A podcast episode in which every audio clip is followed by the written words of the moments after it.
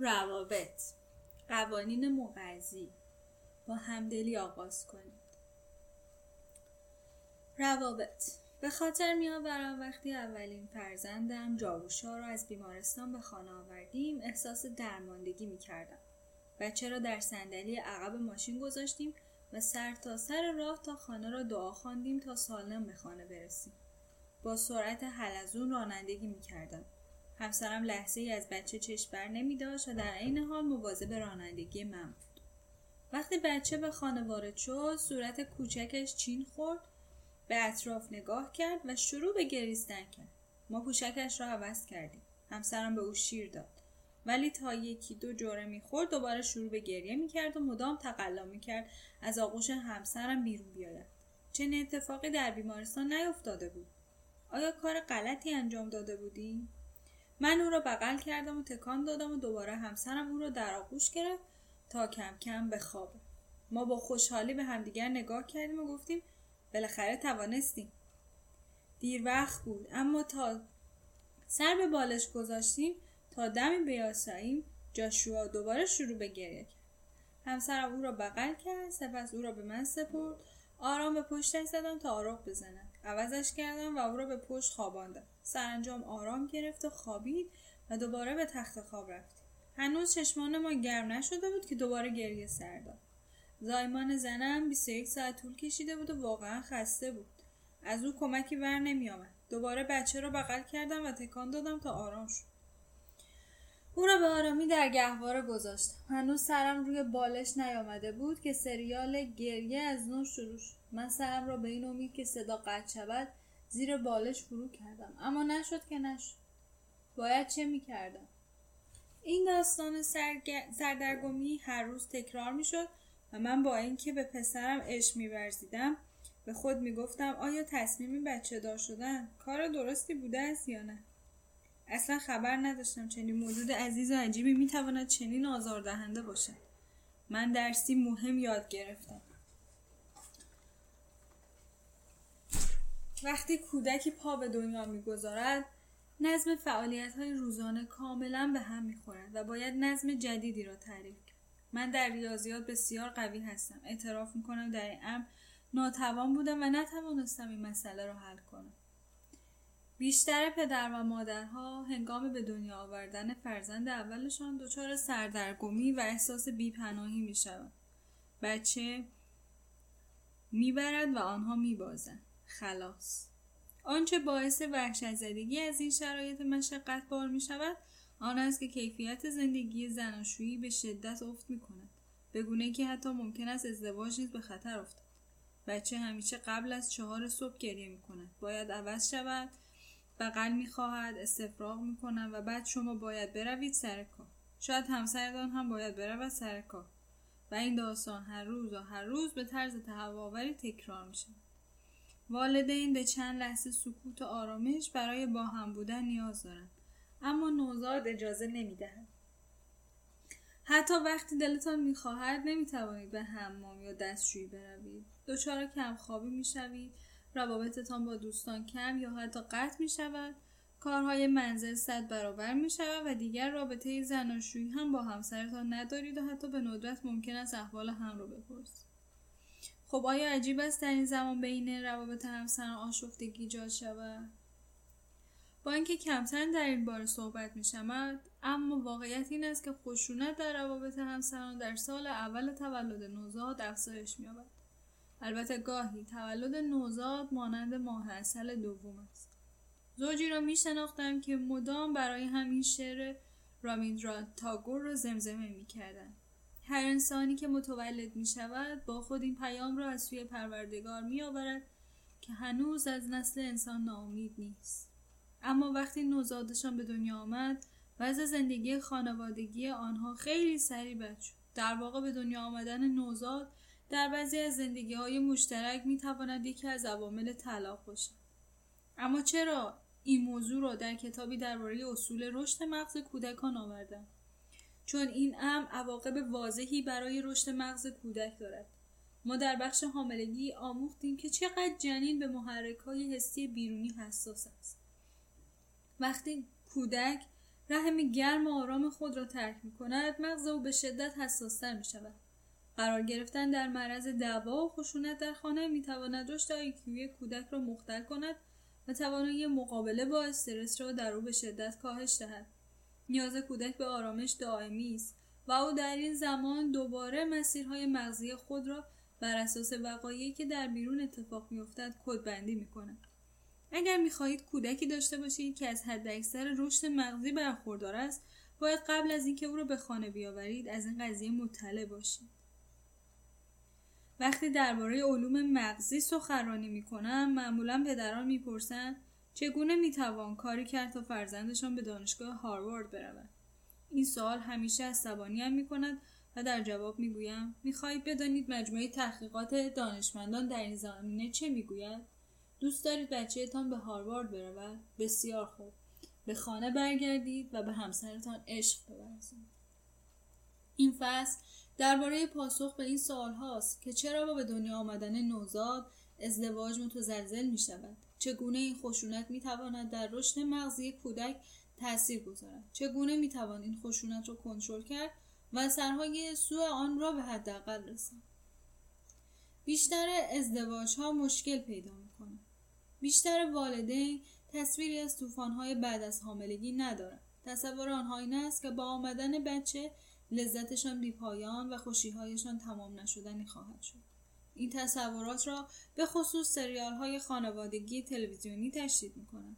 در تمام آنها مرد با موفقیت در بیرون خانه کار می کند مادر خاندار مشغول رتق و فتخ امور منزل است و بچه ها بسیار فرمانبردارند و اگر مشکلی هم در زندگی به وجود آید خانواده آن را ظرف چند دقیقه حل می کند. جامعه شناس مشهور پروفسور ایلمستر در 1957 آب یخی به این تصویر زندگی فرح بخش تبلیغاتی تلویزیون ها پاشید.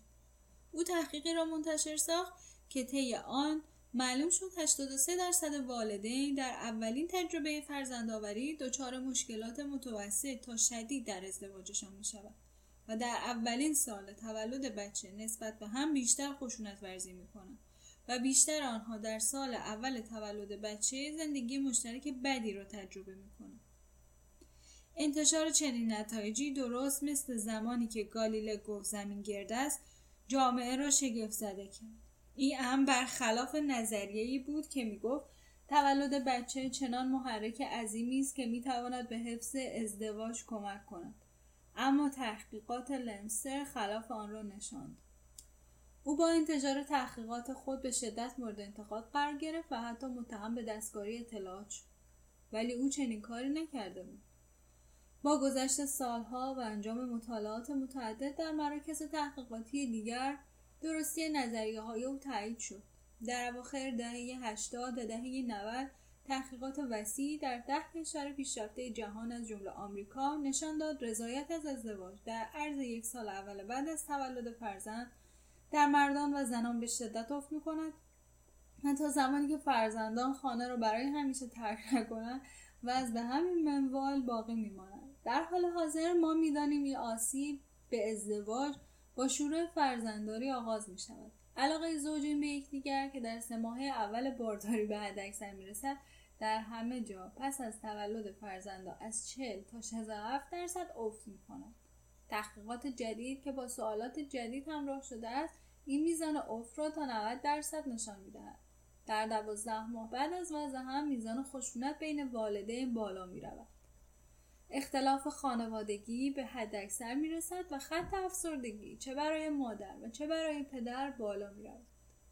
در واقع یک سوم تا نیمی از تازه والدین ها در چنان مشکلات عمیقی در ادامه ازدواجشان قرار می گیرند که نیاز به مشاوره روان درمانی دارند. معمولا نارضایتی از سوی مادر شروع و به پدر منتقل می شود. یک متخصص در نقل قولی که از او در مجله روانشناسی خانواده چاپ شده است می‌گوید پدر و مادر شدن سبب افت رضایت از ازدواج می شود و حتی در زوجهایی که خود تصمیم به بچه دار شدن گرفتند و هم از رضایت کامل داشتن نیز مشاهده می شود. یک وکیل طلاق در انگلستان در یکی از موارد طلاقی که وکالت پروندهش را بر عهده داشت اظهار می داشت شوهر اما به شدت به دیدن فوتبال علاقه من او هوادار سرسخت تیم منچستر یونایتد ملقب به شیاطین سرخ اما با تولد بچه وضع به شدت بدتر شد. او به جای توجه به اما و بچه فقط و فقط به فوتبال میپرداخت. و زنش هم این را بهانه مناسب برای طلاق. شوهر اما اظهار داشت من از هر ده مورد در نه مورد به جای هماگوشی با اما به تماشای بازی های منچستر یونایتد میپرداختم. اما این به دلیل بیتوجهی و بی احترامی به اما نبود. پس آیا با توجه به این اطلاعات نباید از والدین خواست قبل از اندیشیدن به بچه مشاوره روانپزشکی بگیرن و اگر لازم باشد آگاهانه به پیشگیری از بارداری بپردازن؟ واقعا چه باید کرد؟ جوانه های امید. خوشبختانه امید هنوز باقی است. ما چهار عامل مشکلات ازدواج بعد از تولد اولین فرزند را شناسایی کرده آنها عبارتند از کمخوابی منفک شدن از اجتماع کار بیش از حد و افسردگی. ما هر کدام از این عوامل را جداگانه بررسی می‌کنیم والدینی که از این عوامل آگاه باشند با مسئله بهتر برخورد می‌کنن بیشتر مراقب رفتار خود هستن و سعی می‌کنن بهتر باشن البته همه ازدواج ها این گونه مختل نمی شود. والدینی که در پیوندشان ارتباط قوی دارند در تندباد حوادث بعد از ازدواج بعد از زایمان به خوبی مقاومت می‌کنن و کمتر دچار مشکل می. در واقع یکی از مهمترین عواملی که به حفظ پیوند ازدواج بعد از تولد فرزند کمک می کند خواست هر دوی والدین برای فرزند آوری است در تحقیقی که روی زوجهایی که هر دو طالب فرزند بودند در مقایسه با زوجهایی که فقط یکی از آنها فرزند می‌خواست انجام شده فقط تعداد کمی طلاق اتفاق میافتاد. و خوشحالی و رضایت بعد از تولد فرزند یا در همان سطح باقی میماند یا حتی افزایش مییابد. اما در مواردی که زوجها از قبل در پیوندشان مشکل داشتند میزان جدایی یا طلاق به خصوص از طرف مردان تا پنج برابر بیشتر است.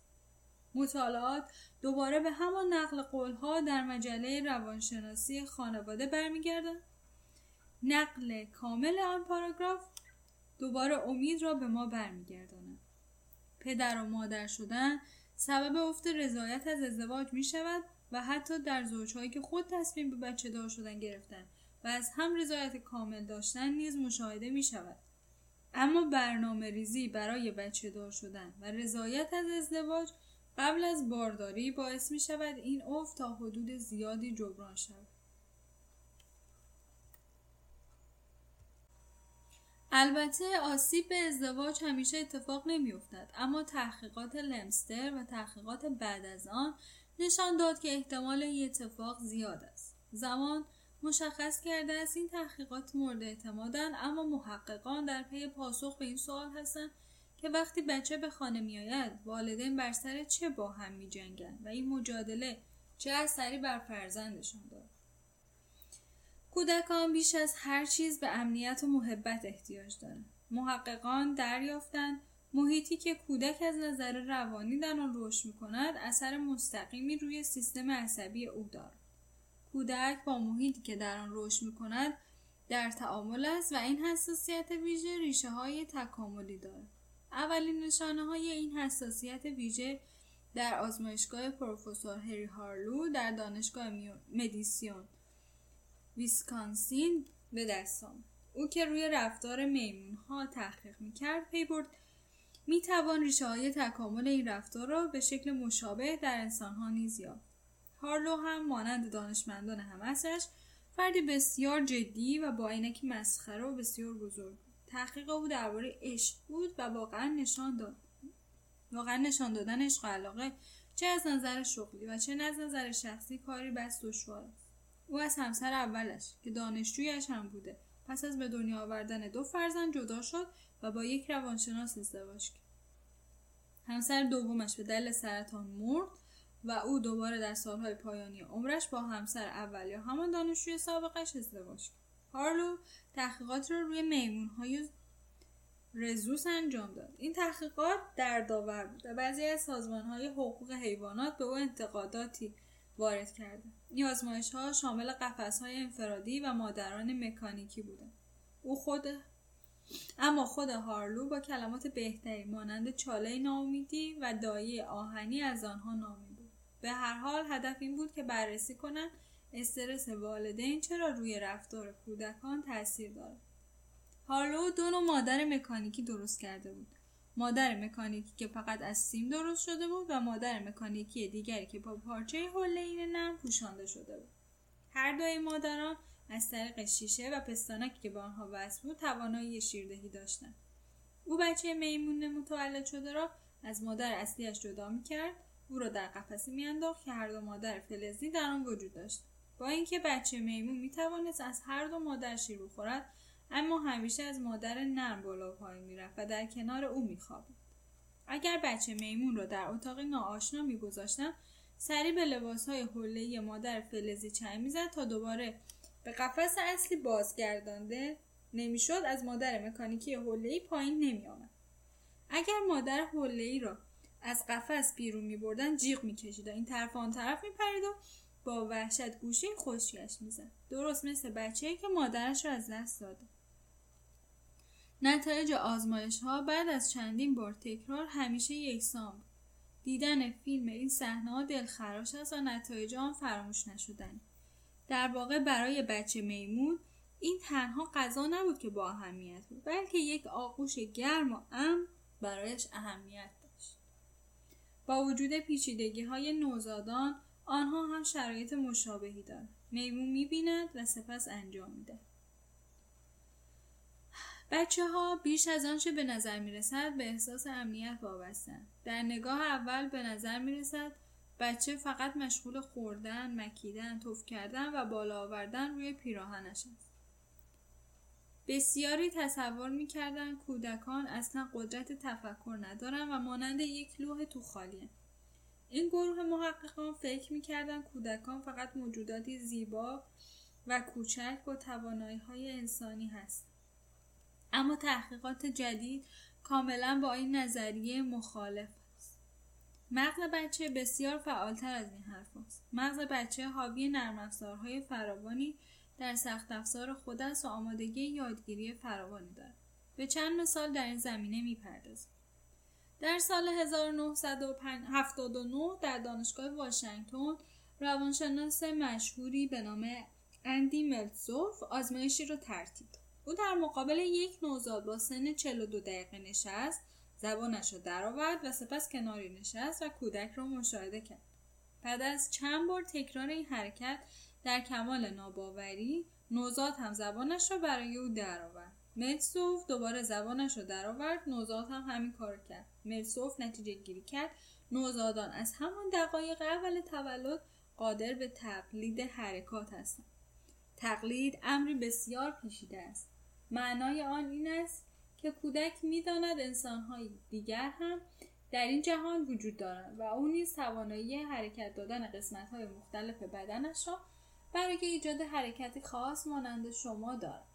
پس نه تنها او یک لوح فشرده خالی نیست بلکه یک کامپیوتر کاملا فعال است. میلسوف برای اثبات بیشتر این نظریه دست به طراحی آزمایش های جدیدتری زد و برای اینکه ثابت کنند کودکان تا چه اندازه هدف را تعقیب می کنند یک جعبه چوبی ساخت که داخل آن یک چراغ و دور آن هم یک قاب نارنجی قرار داشت. به محض لمس قاب چراغ داخل جعبه روشن می‌شد ملتزوف جعبه را بین خودش و یک دختر بچه یک ساله قرار داد و سپس یک حرکت غیر معمول خم شد و با پیشانیت قاب دور جعبه را لمس کرد و چراغ روشن شد. به کودک اجازه لمس جعبه داده نشد او پس از مشاهده این حرکت به همراه مادرش بیرون از اتاق فرستاده شد. یک هفته بعد دوباره کودک و مادرش به آزمایش ها دعوت شدند و ملزوف جعبه را بین خود و کودک قرار این بار حرکتی نکرد و به مشاهده کودک پرداخت. کودک ابتدا عجله به خرج نداد اما ناگهان خم شد و پیشانیش به قاب جعبه زد برای چراغ روشن شد. کودک این حرکت را به خاطر سپرده بود. او فقط یک بار این حرکت را دیده بود. اما آن را به خوبی به یاد داشت تمام کودکان در سر تا سر دنیا قادر به این کار هستند اینها فقط دو مثال از توانایی های کودکان در به نظم آوردن توانایی های شناختی هستند. کودکان ابزارهای فراوانی برای گسترش این توانایی ها دارند. کودکان می‌دانند اندازه جز با دور و نزدیک شدن تغییر می کند و می توانند سرعت را تخمین بزنند.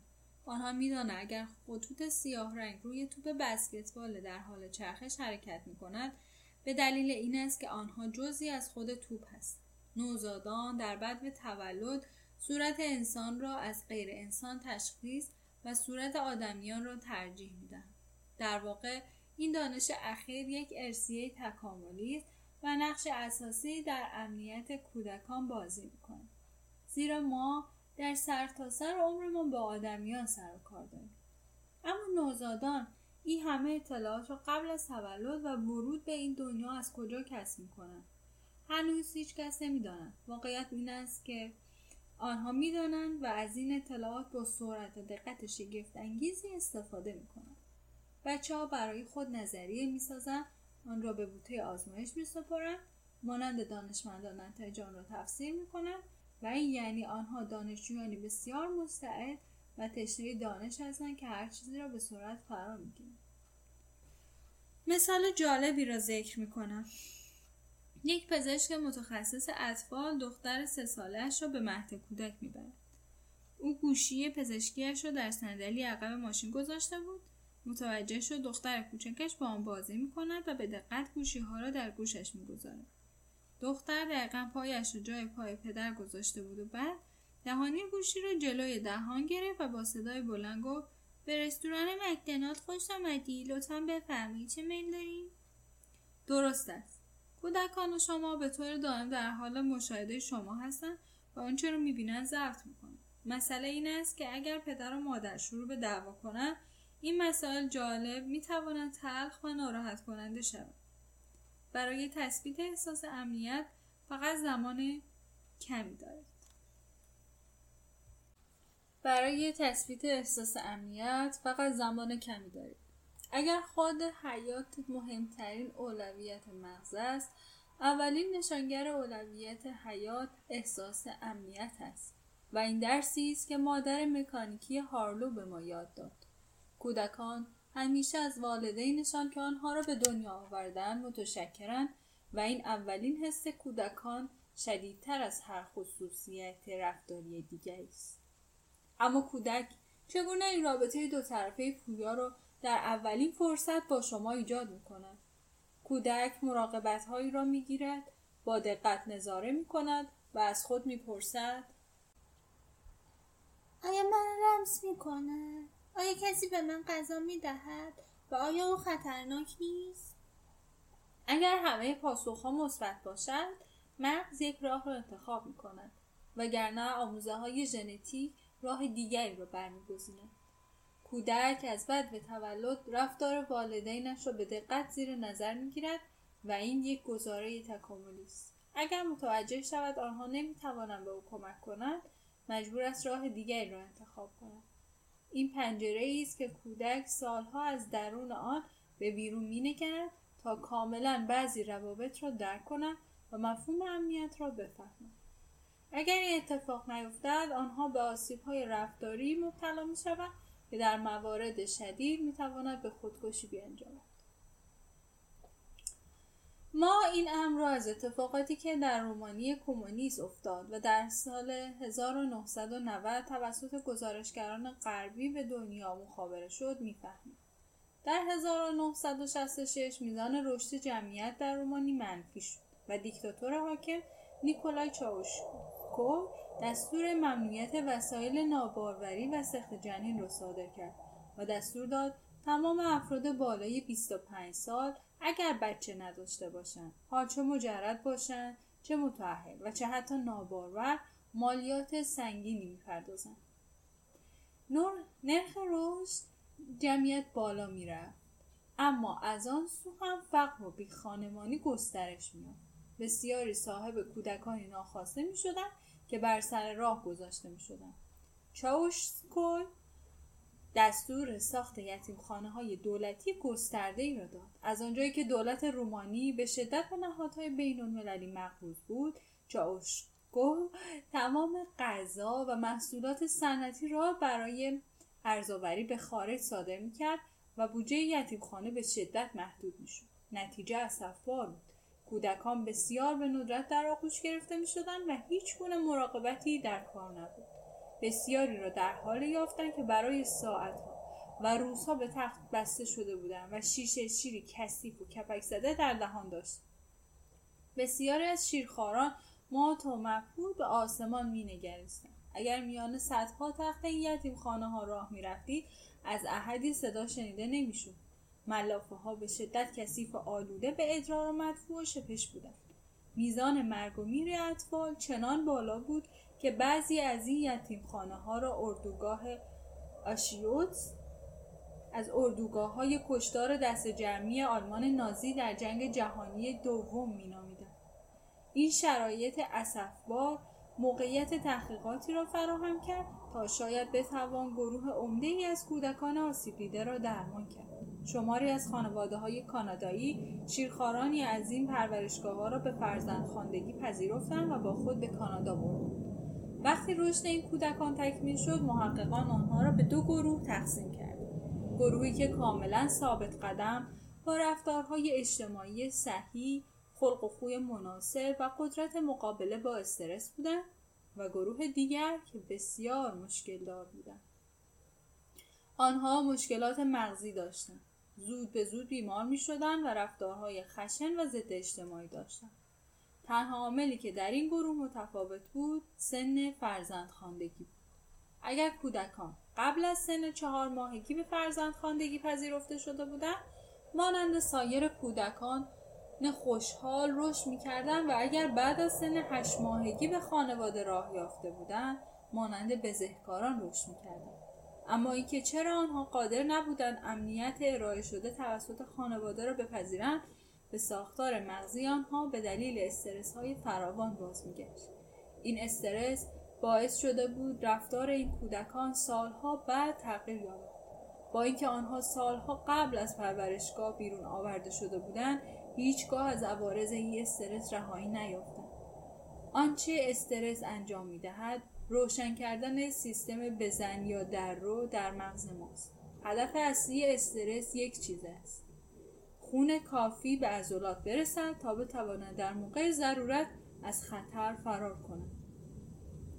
ما فقط وقتی با کسی درگیر می شویم که راه فرار دیگری نداشته باشیم. وقتی تهدید می شویم مغز سیگنال هایی میفرستد تا دو نوع هورمون آزاد شود. یکی از آنها اپینفری یا آدرنالین است و دیگری کورتیزول که از دست مولکول های کورتون است.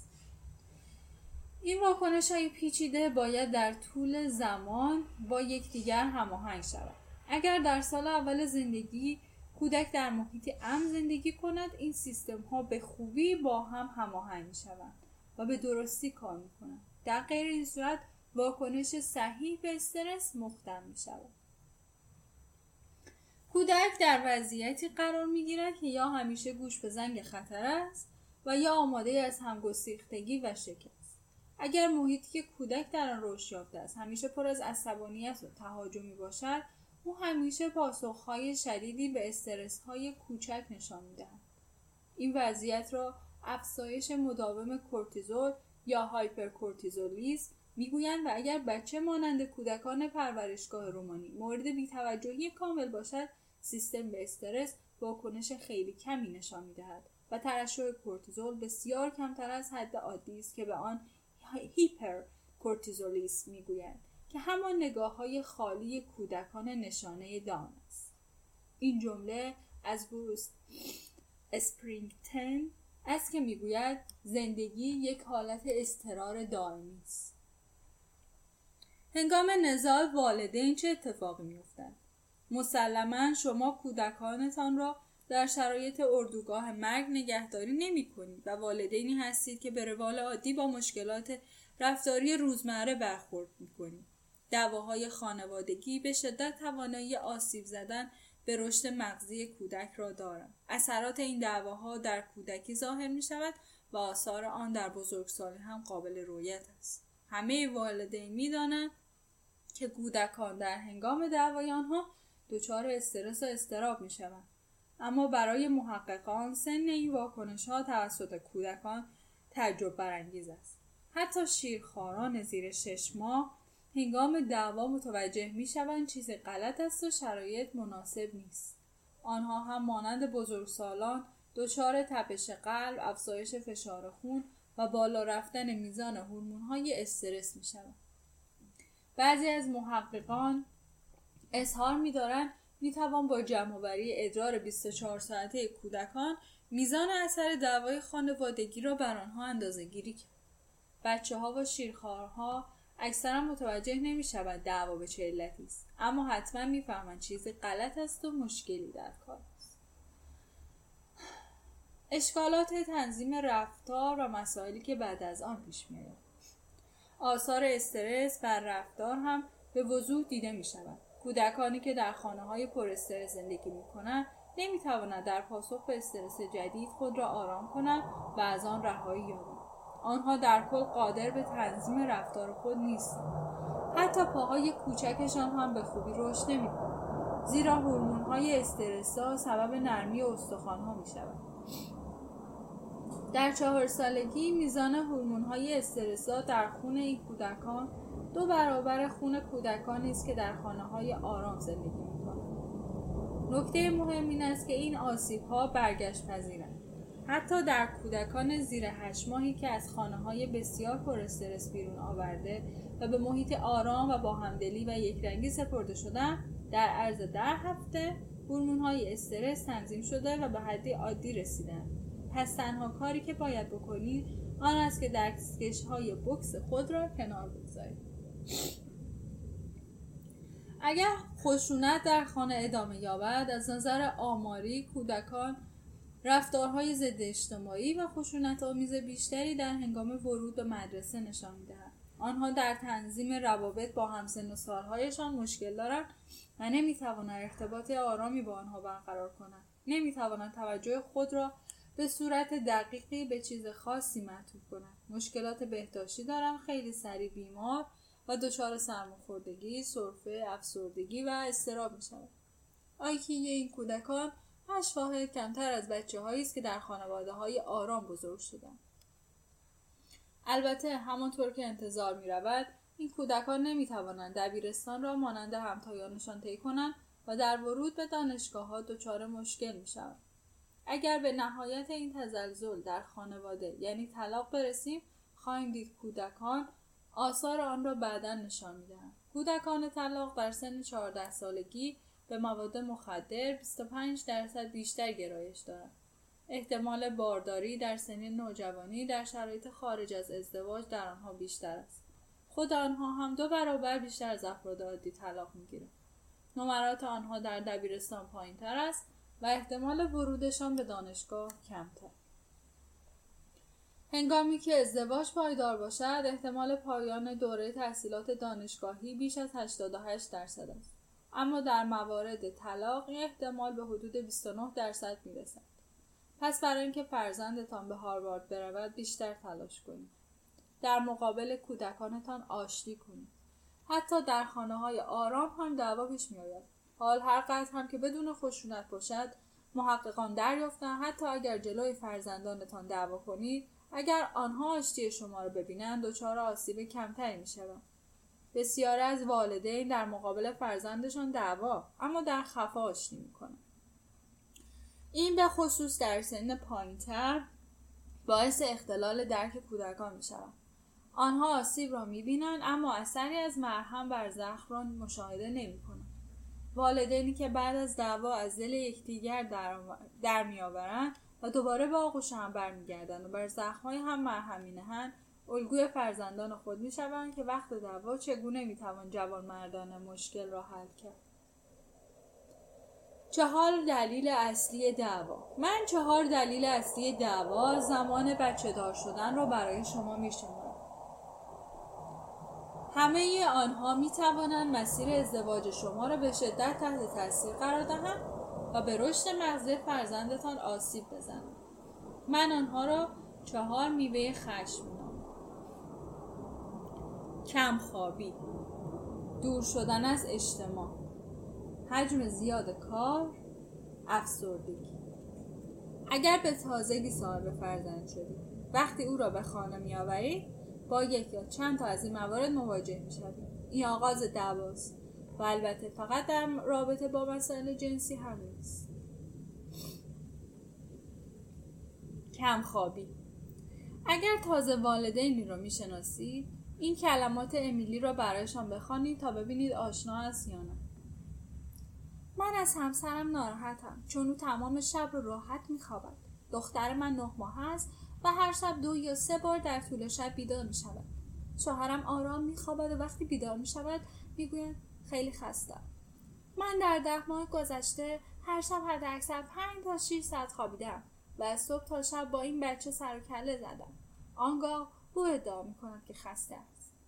خب در اینجا یک اختلاف خانوادگی را دیدید. اما بگذارید نگاه به کمخوابی امیلی و اثر آن بر ازدواجش بیاندازیم. بسیاری از والدین در گذر از بیفرزندی به تازه والدینی دچار مشکلات کمخوابی می شود. آنها نمی‌دانند چقدر آثار آن عظیم است. این را در ذهن خود حک کنید که بچه ها هنگام تولد جدول زمان خواب ندارند و نباید از برنامه شما پیروی کنند. خوابیدن و خوردن در مغز بچه زمان بندی نشده است و می تواند در عرض تمام 24 ساعت اتفاق بیفتد. دوباره قرارداد بین شما و او را یادآوری می کند. او می خواهد و شما باید بدهید. این مسئله برای ماها ادامه دارد و تا حدود 6 ماه یا بیشتر خبری از جدول زمانبندی نیست. بین 25 تا 40 درصد کودکان دنیا در این مرحله زمانی دچار اشکالات ساعت خواب هستند اما معمولا بعد از این زمان این اشکالات اصلاح می شود درست مثل اینکه دی ای آنها برنامه ریزی شده باشد. به هر حال در محیط بیرون رحم عوامل زیادی وجود دارد که می تواند کودک را در طول شب بیدار نگه دارد و زمان می‌برد تا مغز ناآماده آنها به این برنامه ریزی جدید خوب بگیرد.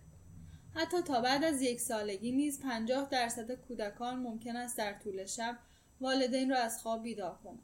وقتی بچه بیدار می شود والدینش را هم بیدار می کنند دوباره نیم ساعت طول می کشد تا فرد بزرگسال به خواب برود و به همین دلیل ممکن است در طول هفته پدر و مادر نصف زمان معمول هم هم نخواب. و این موضوع نه برای سلامت آنها خوب است و نه برای پایدار ماندن ازدواجشان. افرادی که دچار کمخوابی نسبت به افرادی که خوب خوابیدن بسیار تحریک پذیرترند. افرادی که دچار کمخوابی در مقایسه با گروه شاهد تا 91 درصد توانایی کنترل خود را در مسائل رفتاری از دست می‌دهند و همچنین تمام آنها دچار مشکلات شناختی می شود. به همین دلیل است که افرادی که کمخوابی مزمن دارند قادر به کار کرده خوب نیستند. قابلیت حل مسئله آنها به ده درصد حالاتی می رسد که خواب آلوده نیستند و حتی توانایی های حرکتی آنها هم فرق می کنند. اگر برای یک هفته بیخوابی متوسط بکشید ابتدا متوجه می شوید تغییرات خلقی پیدا کرده اید و بعد اختلالات شناختی پیش می آید و سپس دچار تغییرات فیزیکی می شود. اگر به حد کافی انرژی نداشته باشید و مدام بخواهید به فرزند نورس خود توجه کنید که گاهی این توجه به 180 بار در ساعت می‌رسد دیگر نیروی برایتان باقی نمیماند تا صرف همسرتان کنید خود همین بیخوابی از مهمترین عوامل افزایش خشونت بین تازه والدین است. دو دور شدن از اجتماع. خیلی خیلی بعید است که در یک ویزیت معمول در مطب دکتر اطفال وقتی کودکان را برای معاینه معمول می‌برید پزشک اطفال درباره زندگی اجتماعی شما سوالاتی از این دست بپرسند. شما چند تا دوست دارید؟ شما یا همسرتان به چه گروه های اجتماعی تعلق دارید؟ این گروه ها تا چه حد متمایزند چقدر به این گروه ها یا دوستانتان سر می‌زنید؟ مسلما چون دکتر اطفال این امور سرش ندارد چنین سوالاتی از شما نمی‌کنه اما دور شدن از اجتماع می‌تواند به افسردگی والدین بیانجامد و سلامت فیزیکی آنها را به خطر بیاندازد و علت اصلی آن بی انرژی بودن تازه والدین است. مطالعات نشان می‌دهد شکایت اصلی بیشتر ازدواج ها در زمان بعد از بارداری همین دور شدن از اجتماع است. مادری می نویسد من هیچ وقت مثل الان احساس تنهایی نکردم. بچه هایم به من بیتوجه هم و همسرم هم دیگر مرا نمی‌بینه فقط به کارهای خانه می‌رسم. از بچه ها نگهداری می‌کنم و آشپزی می‌کنم. من دیگر یک انسان با هویت نیستم. یک دقیقه هم برای خودم وقت ندارم و کاملا جدا مانده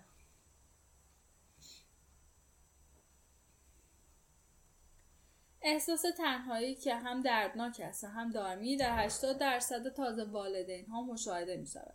وقتی کودکان کودک به دنیا می آید زمانی که همسران با هم سپری می کنند به یک سوم یا حتی کمتر کاهش می بحران فرزند آوری و بارداری تمام می شود اما پدر و مادر بودن تمامی ندارد. پدر و مادری کردن به وظیفه تبدیل می شود. عضویت در گروه های اجتماعی متعدد نقشی درمانگر دارد اما با تولد بچه روابط اجتماعی کاهش مییابد.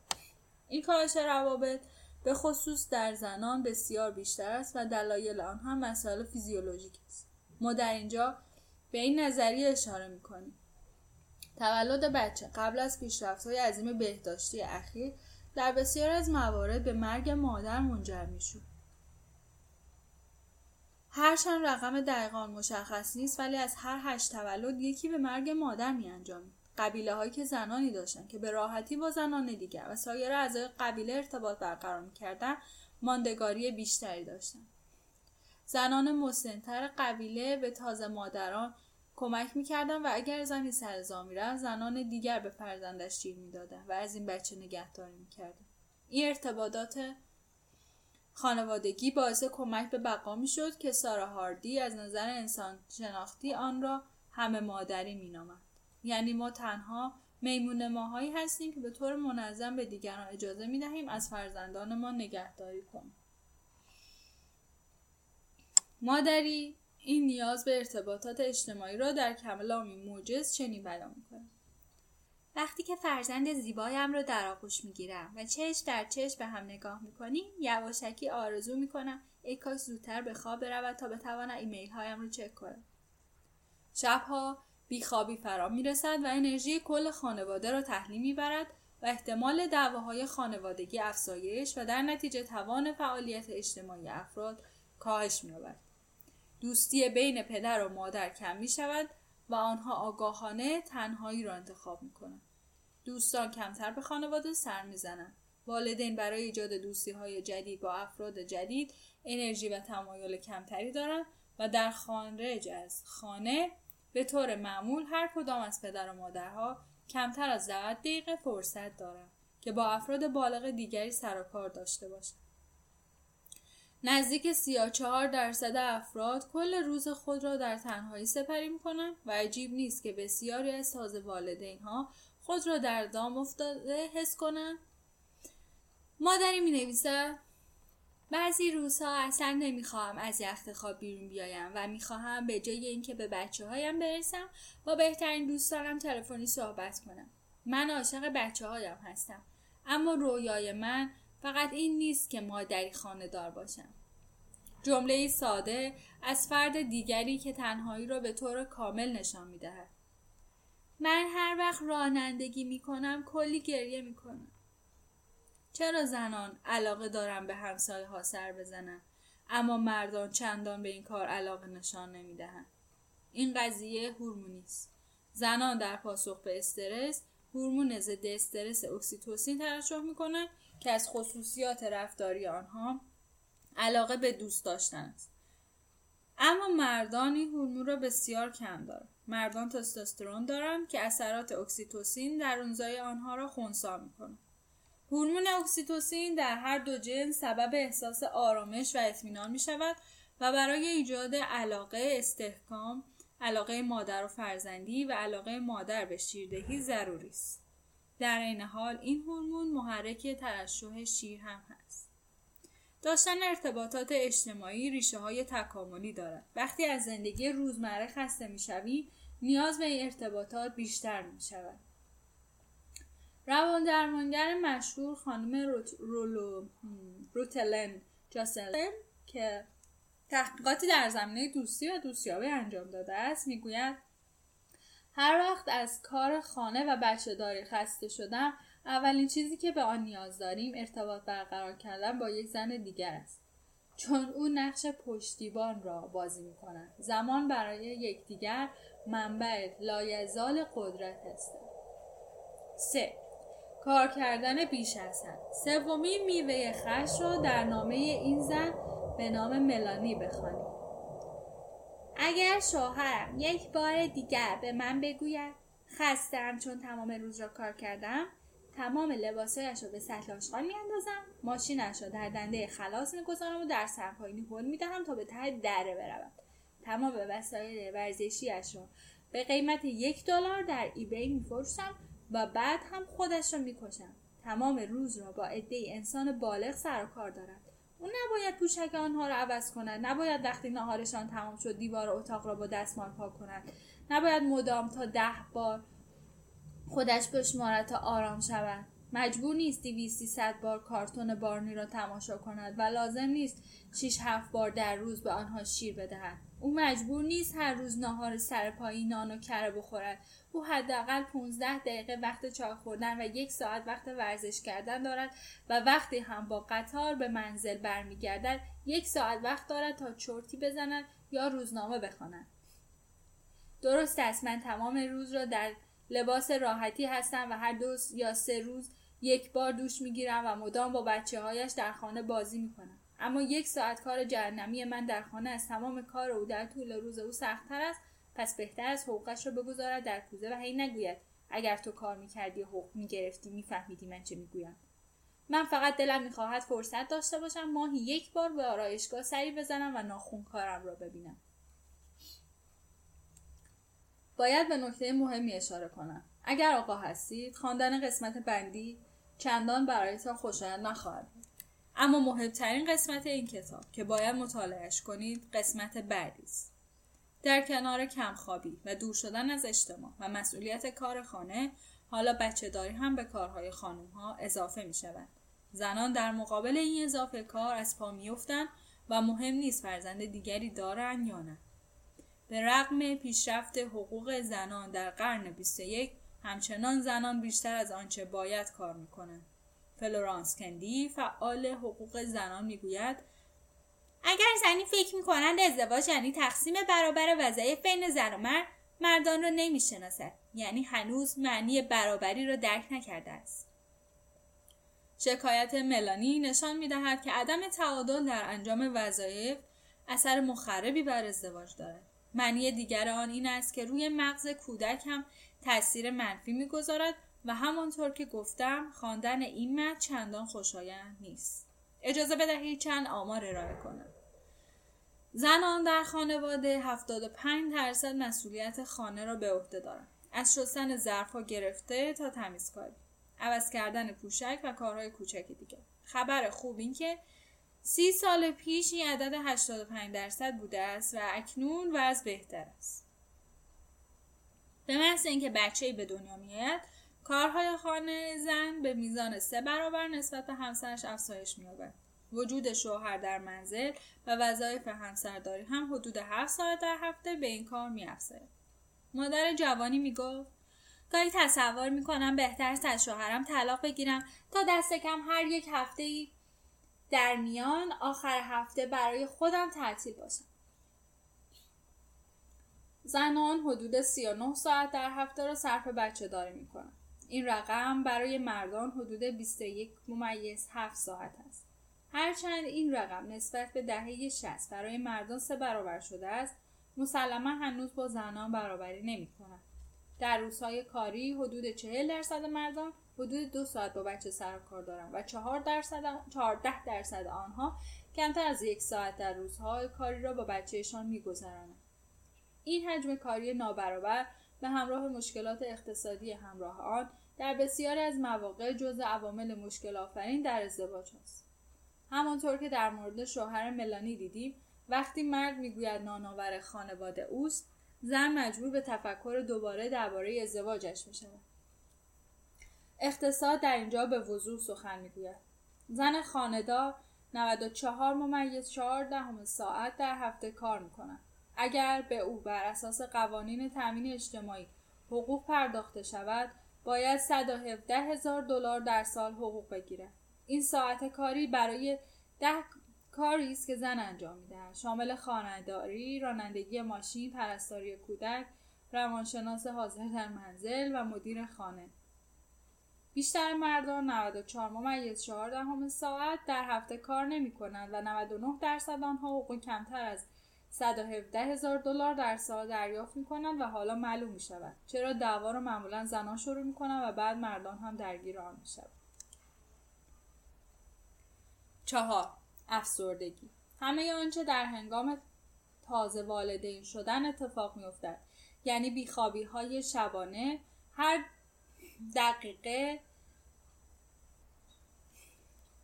سه چهار بار به بچه سر زدن دور شدن از دوستان و نداشتن انرژی برای ادامه دوستی ها و مسائلی که ازدواج به طلاق نزدیکتر می‌کنن همگی چهارمین میوه خشم یعنی افسردگی رو بارور می‌کنن. خوشبختانه بیشتر افراد به این بیماری مبتلا نمیشه اما همیشه خطر این بیماری وجود دارد.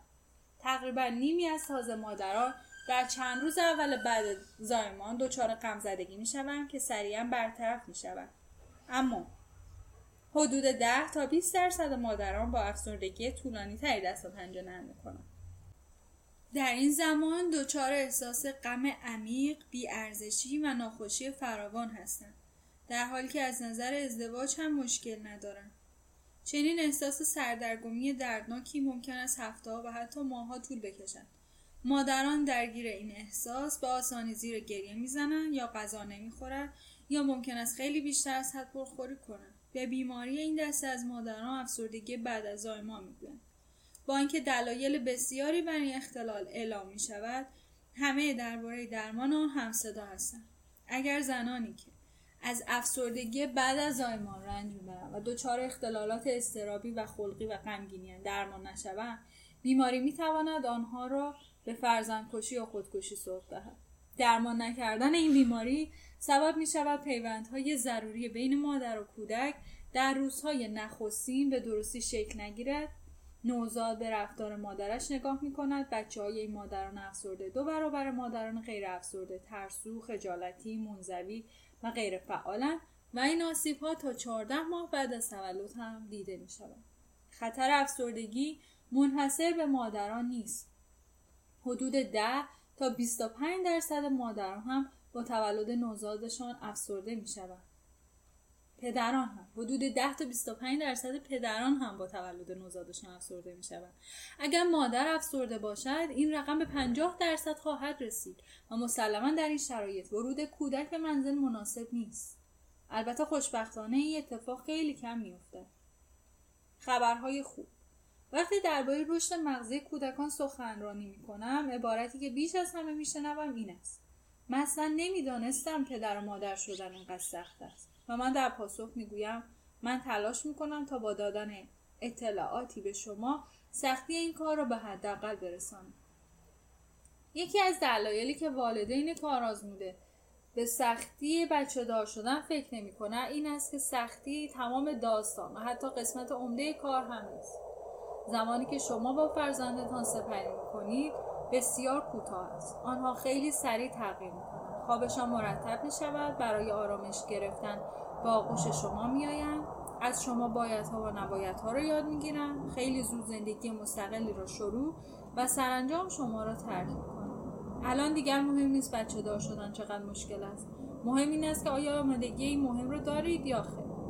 خانم الیزابت استون می‌گوید تصمیم به بچه دار شدن امری خطیر زیرا برای همیشه به جان خود اجازه می دهید تا از بدن بیرون برود والدین کار آزموده هرچند سختی بیخوابی را کشیدن اما لذت دیدن اولین دوچرخه سواری کودکشان اولین فارغ و تحصیلیش و گاهی لذت نوه شدن را هم چشیدن. آنها می‌فهمند که آن سختی ها ارزش این شادی ها را هم دارد و هنوز خبر خوب دیگری در راه است. چگونه می توانیم از ازدواجمان محافظت کنیم؟ والدینی که چهار میوه خش را می‌شناسند و خود را آماده ورود کودکشان به خانه کردن کمتر دچار عوارض و مشکلات می شوند و مشکلاتی که در زندگی زن و شویشان رخ می دهد بسیار کم رنگ تر است. من خود شاهد این ماجرایم. من در دهه 1950 در خانه های نظامی مستقر در یک پایگاه به دنیا آمدم و بزرگ شدم. روزی را به خاطر دارم که من و پدرم مشغول تمیز کردن ماشین در حیات پایگاه بودیم و مادرم مشغول مرتب کردن رخت خواب ها و عوض کردن لباس ها و پوشک کردن دو بچه کودک زیر سه سال خانواده. قرار بود همگی برای گردش به بیرون ببریم آماده شدن مادر کمی طول کشید. پدرم بیقرار هیچ کمکی به مادر نکرد بلکه با عصبانیت آمد و پشت رول نشست و ماشین را روشن کرد و با صدای بلند در جا شروع به گاز دادن کرد تا عصبانیت خود را به این ترتیب نشان دهد اون آنقدر عصبانی بود که هر لحظه ممکن بود سکته قلبی کنه. این رفتار پدرم خیلی مبهم در ذهن من نقش بسته بود. حدود شش ماه از ازدواج من و همسرم میگذشت و ما برای جشن فارغ التحصیلی دبیرستانی دعوت شده بودیم. حاضر شدن همسرم طول کشید. من صبرم را از دست دادم با عصبانیت از خانه بیرون رفتم پشت ماشین نشستم آن را روشن کردم و با صدا شروع به گاز دادن کردم. ناگهان آن خاطره در ذهنم زنده شد. فوری ماشین را خاموش کردم چند نفس عمیق کشیدم و شگفت زده با خود گفتم چقدر تاثیر والدین بر فرزندان عمیق است. در اینجا جمله ای از رمان نویس مشهور جیمز بالدوین نقل بچه ها هیچگاه به پدر مادرشان گوش نمی‌دهند. اما مقلدان بینظیری و هیچ حرکتی از چشمشان دور نمیمانند ماشین را خاموش کردم کلیدها را برداشتم به سمت همسرم برگشتم او را در آغوش گرفتم از او معذرت خواستم و هیچگاه این رفتار را تکرار نکرد. سالها بعد ما و دو فرزندمان آماده رفتن به یک پیکنیک بیرون شهری بود. درست در لحظه که کودک را در صندلی عقب گذاشتم ناگهان خودش را کثیف کرد و همسرم مجبور شد برای عوض کردن پوشک ما را معطل کنه. کلیدهای ماشین در جیبم بود اما دیگر صدای بلند ماشین شنیده نشد. من درسم را فرا گرفته بودم. این آموزشی بلند مدت بود و هیچ چیز عجیبی در این داستان نیست. به جز اینکه باید آگاهانه خشم خود را از خود دور کنید و کارکرد مثبت یا آگاهی نتایج مثبت فراوانی به بار میآورد. محققان به دنبال راههایی هستند تا به والدین بیاموزند چگونه این مسیر پدر و مادر شدن را آسانتر طی کنند و من هم. نه فقط آنها را برای شما بازگو می کنم بلکه سعی می کنم تا راههای کارکرد آنها را برایتان تشریح کنم. با به کار بردن بعضی از این اصول ازدواج به خوبی حفظ می شود و آمدن کودک آسیبی به آن نمی‌زند. همکنون که این کتاب را می نویسم سیومی سالگرد ازدواج من است. بچه هایم اکنون نوجوانم و من و همسرم بهترین سالهای عمرمان را سپری می‌کنیم. آیا آنچه برای شما آشکار است واقعا آشکار است؟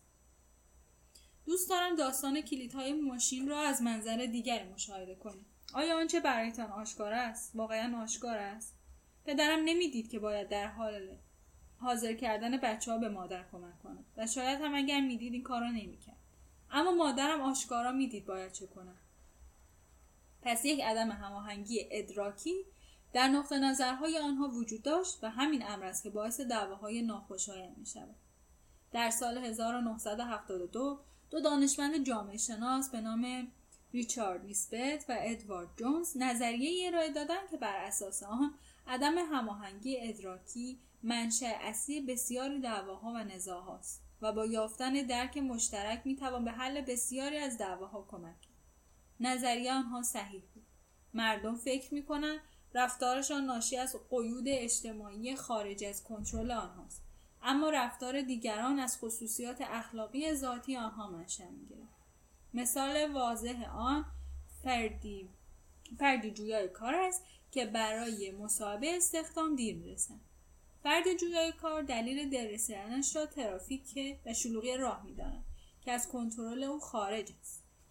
اما مصاحبه کننده دلیل دیر رسیدن او را بیمسئولیتی وی می‌داند و ترافیک را فقط بهانه میشمارد.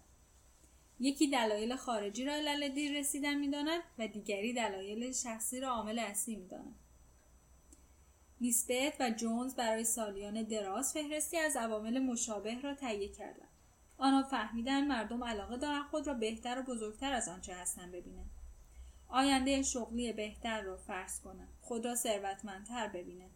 احتمال ابتلا به بیماری ها را بسیار کمتر احساس کنند و فکر کنم فقط دیگران ممکن است به سرطان مبتلا شوند و نه آنها. آنان آنچه را که ممکن است در مواجهه کوتاه با دیگران بیاموزند زیاده از حد ارزیابی می‌کنن و در زمانهای مواجهه فکر می‌کنن خودشان مطلع بی اشتباه و عمقنگرن اما حریفان آنها ناآشنا سطحینگر و احساسی این عدم درک درست از نظر علوم رفتاری پدیده کاملا شناخته شده است. هر رفتار انسانی دو جزء پیشینه و منظر دارد. جزء پیشینه آن به سیر تکاملی خواص ژنتیکی و محیط جنینی بستگی دارد و جزء منظر آن به هورمون‌های ها تجربه های شخصی و محرک های محیطی آنی بسته دارد. مغز ما به هر دوی این اجزا دسترسی دارد و اطلاعات را بر اساس این دو دسته یعنی پیشینه و منظر طبقه بندی می کند و به آنها واکنش نشان می دهد. ما نیت و اراده می کنیم تا کاری انجام دهیم اما دیگران قادر به نیت خانی ما نیستند و فقط بر اساس اطلاعاتی که بر مبنای رفتار و ظاهر ما به دست می آورند تصمیم به عکس العمل می گیرند. ما نمی‌دانیم تا چه حد رفتار بینورنیمان می تواند نیات درونی ما را پنهان سازد و چون نمی‌دانیم که دیگران تا چه از نیات ما بیخبرند با آنها درگیر می شود.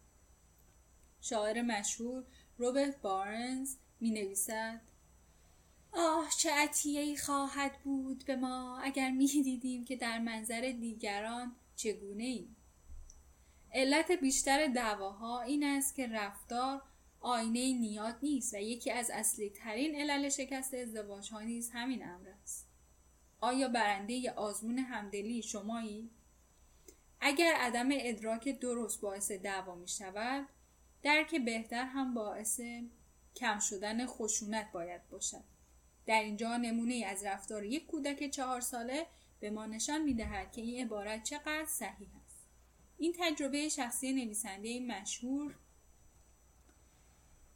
لئو بوسکالیا در مواجهه با کودک همسایهش است مرد همسایه همسر پیرش را بعد از پنجاه سال زندگی مشترک از دست داده بود. کودک از حیات پشتی صدای گریه میشنید و رفت تا ببیند صدای گریه از کجا میآید.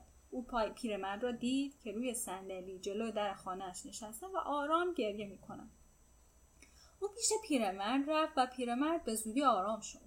مادر بچه از او پرسید چه کردی که پیرمرد همسایه آرام شد و بچه گفت هیچ.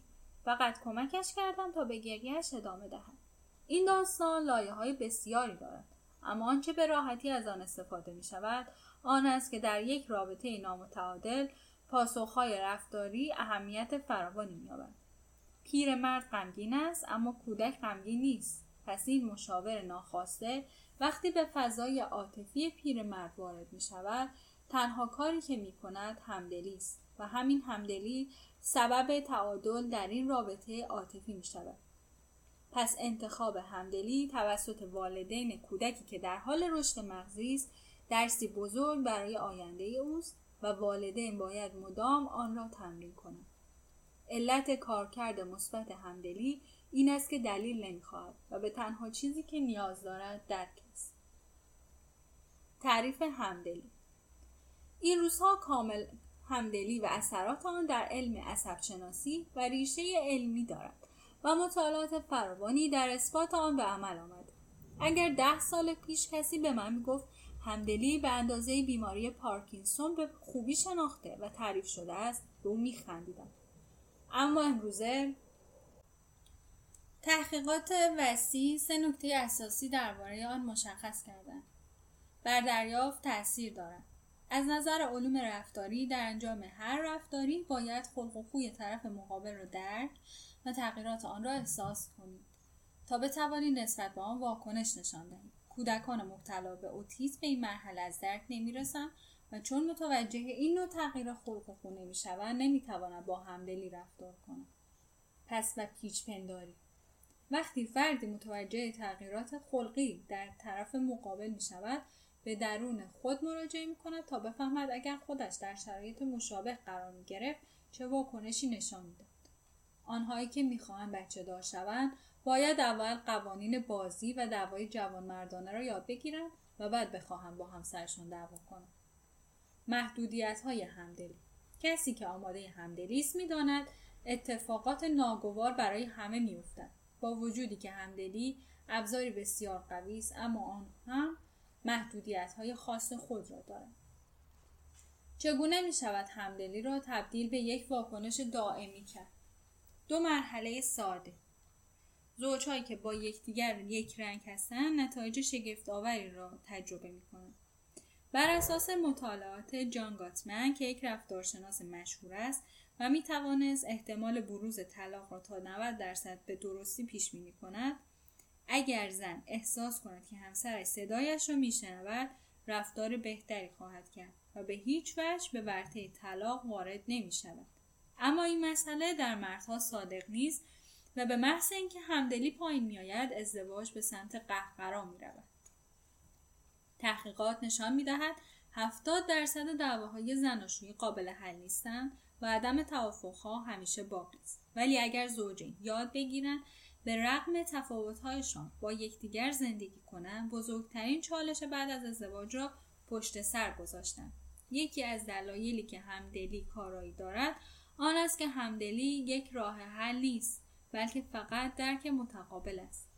اگر بخواهیم کاری کنیم که زن و شوهر زن و شوهران مشکل دار بتوانند در اتاق مشاوره فقط سی درصد از مشکلاتشان را کم کنند تمرین همدلی بزرگترین کارایی را خواهد داشت. گاتمن اثر مشابه همدلی را در تربیت کردن کودکان مشاهده کرد. او می‌گوید همدلی نه تنها موضوعی مهم بلکه شالوده اساسی توانایی پدر و مادر بودن است. چه باید کرد تا ازدواج موفقی داشت و این فاصله را پر کرد؟ همانطور که قبلا گفتم بین احساسات درونی شما. و آنچه همسرتان استنباط می کند تفاوت وجود دارد. پس باید برای پر کردن این فاصله از واکنش همدلی استفاده کرد. یعنی در مقابل مسائل احساسی واکنش همدلانه نشان داد. محققان حتی از این واکنش همدلی در کمک به اجتماعی کردن کودکان مبتلا به اوتیسم هم بهره بردن این راهکار ساده و موثر است و شما خود دیدید که چگونه یک کودک چهار ساله به پیرمرد غمگین کمک کرد. این واکنش دو مرحله دارد. یک تغییرات احساسی و خلقی که می‌بینید برای خود تعریف کنید. دو فکر کنید عامل این تغییرات خلقی و رفتاری چیست. به همین ترتیب ناگهان می‌بینید رفتاری که اصلا توجیه پذیر نیست عادی جلوه می‌کنه اگر واکنش همدلی بخشی از برخورد شما با مشکلات شود دیگر واکنش های ناخوشایند از شما دور خواهند. اجازه بدهید از پرونده های تحقیقاتی هم مثالی بزنم. دختر 18 ساله از یک خانواده آبرومند اجازه داشت پنجشنبه شبها تا قبل از نیمه شب بیرون از منزل باشد. اما در یکی از آخر هفته ها تا دو نیمه شب به خانه باز نگشت. وقتی پاورچین پاورچین داشت به خانه وارد می شد متوجه شد چراغ اتاق نشیمن روشن است و مادرش از سبانی روی صندلی منتظرش نشسته. دختر هم به شدت ترسیده بود و می‌دانست به مشکل برخورده است. مادر حس کرد دخترش شب سختی داشته. با صحنه که توصیف کردم به طور عادی باید انتظار جر و به گوی مگوی فراوان و حتی کتککاری را داشت. اما چنین نشد. زیرا مادر از یک دوست درباره واکنش همدلی چیزهایی شنیده بود و تصمیم گرفت شنیدههایش را به بوته امتحان بسپارد او بحث را با این جمله آغاز کرد. دخترم به نظر دخترم به نظر خیلی ترسیده ای و کامل. کلا پریشانی. آیا اتفاقی افتاده؟ و این چیزی بود که دختر اصلا انتظارش را نداشت. سپس مادر مرحله دوم واکنش همدلی را اجرا کرد. حد زدن اینکه مشکل از کجا نشد گرفته. معلوم است شب بدی را گذرنده ای اینطور نیست؟ اش در چشمان دختر جمع شد. مادر فهمید چه اتفاقی افتاده و آرامتر گفت فهمیدم. امشب با نامزدت دعوت شده. بغز دختر ترکید. امشب با من قطع رابطه کرد و من مجبور شدم برای رسیدن به خانه یک ماشین دیگر بگیرم و برای همین هم دیر رسیدم. دختر ناگهان خود را در آغوش مادرش انداخت و هر دو با هم گریستند. هیچ به گومگوی اتفاق نیفتاد. در حضور واکنش همدلی بسیار بعید است دعوا و کتککاری اتفاق بیفتد. البته مادر دختر را به خاطر زیر پا گذاشتن قوانین خانه تنبیه کرد و او حق نداشت تا یک هفته از خانه بیرون برود. اما نحوه روابط آنها با یکدیگر تغییر کرد و دختر هم سعی کرد واکنش همدلی رو بیاموزد و به کار ببندد. یک هفته بعد دختر مشاهده کرد مادرش بعد از یک روز سخت کاری با مشقت مشغول تهیه شام است. او به جای زخم زبان زدن به مادر که حالا غذا چه داریم گفت مادر به نظر خیلی خسته ای معلومه روز سختی داشتی و تازه دیر هم رسیدی. می‌دونم خسته ای نظرت چیه که شام امشب من درست کنم؟ مادرش با ناباوری به او نگریست. پیشگیری. زوجهایی که با همدلی با یکدیگر زندگی می‌کنند و خود را آماده بچه دار شدن می‌بینند خود را در برابر بدترین میوه خش بیمه می‌کنند و همین هم سبب میشه بهترین شرایط را برای رشد و نمو مغزی فرزندشان فراهم کنند آنها ممکن است فرزندشان را به دانشگاه هاروارد بفرستند یا نفرستند اما واقعا او را در این نبرد بیحاصل وارد نمی کنند. آنها بالاترین احتمال داشتن فرزندانی باهوش، خوشحال و با اخلاق را خواهند داشت. نکات اصلی در بیش از 80 درصد موارد زوجها بعد از تولد فرزندشان دچار مشکلات زناشویی می شود. خشونت بین والدین اثری نامطلوب بر رشد مغزی و عصبی نوزاد دارد. چهار عامل اصلی مشکلات ازدواج بعد از تولد فرزند عبارتند از کمخوابی، دور شدن از اجتماع، افزایش بیش از حد کارهای منزل و افسردگی. اطلاع از این امور سبب می شود زوجها آمادگی برخورد مناسب با آنها را داشته باشند. به طور منظم واکنش همدلی را تمرین کنید. در برخورد با هر تغییر رفتاری و خلق و خویی ابتدا آنچه را می‌بینید برای خود تشریح کنید و سپس حدس بزنید عامل ایجاد کننده آن چه بوده